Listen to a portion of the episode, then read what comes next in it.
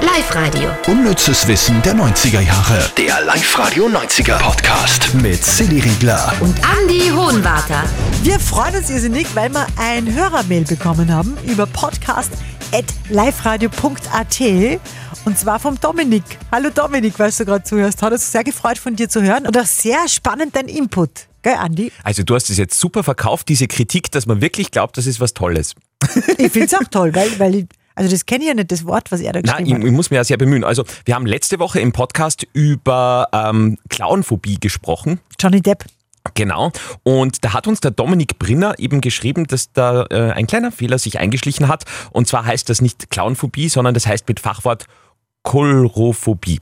Okay, das schreibt man mit C-O-U-L-R-O. Für alle, die es gern richtig schreiben. Kohlrophobie. Kolrophobie. Genau, Angst vor Clowns. genau. Sehr cool. Dafür hat der Dominik einen anderen Tippfehler gemacht, was mich wieder sehr freut. Weil er hat bei dir Frau Rieger geschrieben. Also ich kaufe ein L. und möchte lösen. das ist aber völlig wurscht. Dominik, herzlichen Dank äh, für deine E-Mail und ihr seid natürlich auch jederzeit dazu eingeladen, wenn euch irgendwas auffällt oder wenn ihr irgendwas Besonderes hören wollt von uns, also vielleicht irgendein besonderes Thema der 90er, das wir aufgreifen sollen, sehr, sehr gerne. Jetzt aber für euch die Top 3 von dieser Woche. Platz 3. Oh, wenn der blutigste Regisseur der 90er auf einmal bei der unblutigsten Sitcom auftaucht. Es geht um Golden Girls, die sind ja bis äh, Mai 92 nur gelaufen im Fernsehen. Da waren ja lauter Omas dabei. Ja. Extrem liebe Serie, muss man sagen. Ich habe das nie gesehen. Nett. Mhm. Ich habe aber ich hab auch nur reingeseppt. Aber es war, war, war nett.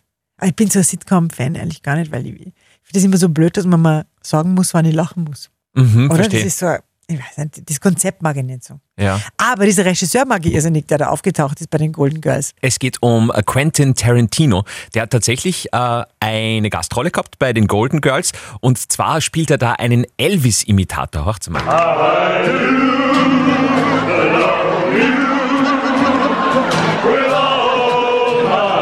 Da- da- Das ist so witzig und der ist auch angezogen. Also wirklich, der singt. Also, also das, das das ist ein Haufen Elvis. Also erklär es nur mal kurz, weil man das auch dann angeschaut.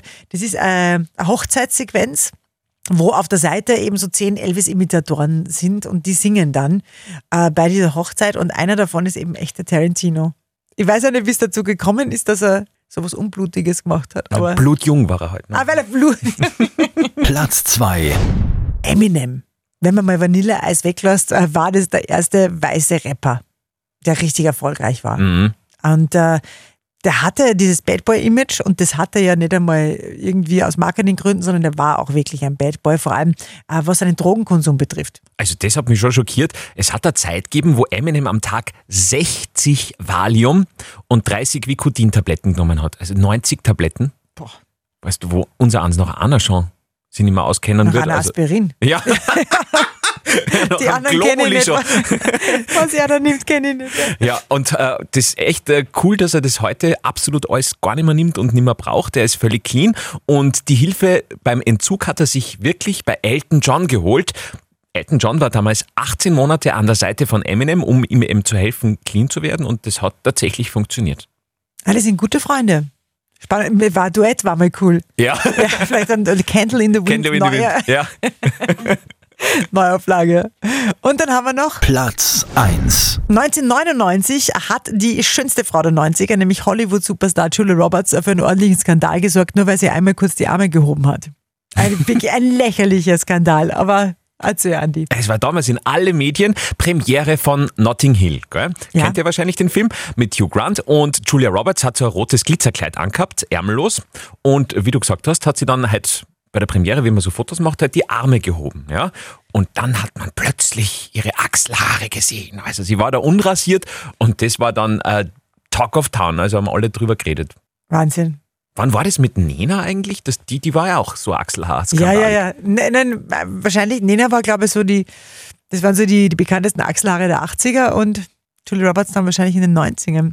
Wobei, heute könnte man es wahrscheinlich wieder, es oder? kommt ja irgendwie wieder. Also ich- zumindest bei der Tochter von der Madonna, Lourdes oder wie die heißt, die, die hat da ständig postet irgendwelche Achselhaarfotos oder viel- viele, viele Promis und Models, das ist das immer wieder. du hast die Tochter von Madonna abonniert auf Social Media. Da bin ich mal zufällig hin. Ja. Na, das sind schon ja spannende Infos. Ja, voll. Hast du eigentlich? Achselhaare? Mhm. Mm, Ich habe sie getrimmt. Ich habe in so einem äh, Männermagazin gelesen, dass, das, dass man sie nicht äh, rasieren darf mehr. Warum? Ach so, optisch nicht, oder wie? Optisch nicht, äh, weil das ist unmännlich und jetzt sind sie halt so getrimmt. Auf wie lang? Was hast du da eingestellt? Kann man da beim, Tr- hast du so einen Trimmer? Ich habe so einen Trimmer, ja, da Stellt kann man da nicht ein die Millimeter? Nein, da oder? gibt es zwei so Aufsätze und einer ist so. Für die weiß ich Achselhaare. nicht. Nein, weiß ich nicht, aber der ist so, ich sage jetzt mal 6, 7 Millimeter vielleicht.